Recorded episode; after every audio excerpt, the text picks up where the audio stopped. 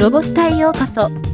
この番組は、ロボットスタートによる、ロボット、AI、音声業界のニュースをお届けする番組です。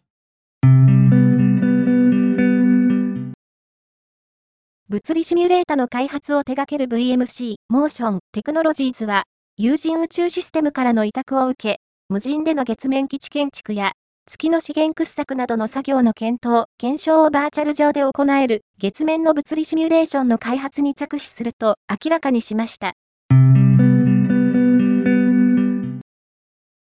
株式会社 KSK、和歌山県立医科大学、和歌山県、日高川町及び NTT コミュニケーションズ株式会社は、和歌山県日高郡日高川町において、ドローンと配送ロボットによる医薬品の長距離配送の実証実験を10月24日に実施しました。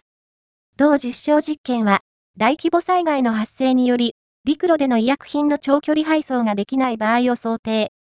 ドローンを活用して、医薬品を遠隔地に配送し、ドローンの着陸地点から患者宅へは、配送ロボットが医薬品を運搬する運用の実用化に向け実施したもので、今回、配送時間や温度管理、振動対策といった面では、ドローンの長距離飛行による配送は十分に実運用が可能であることが確認できました。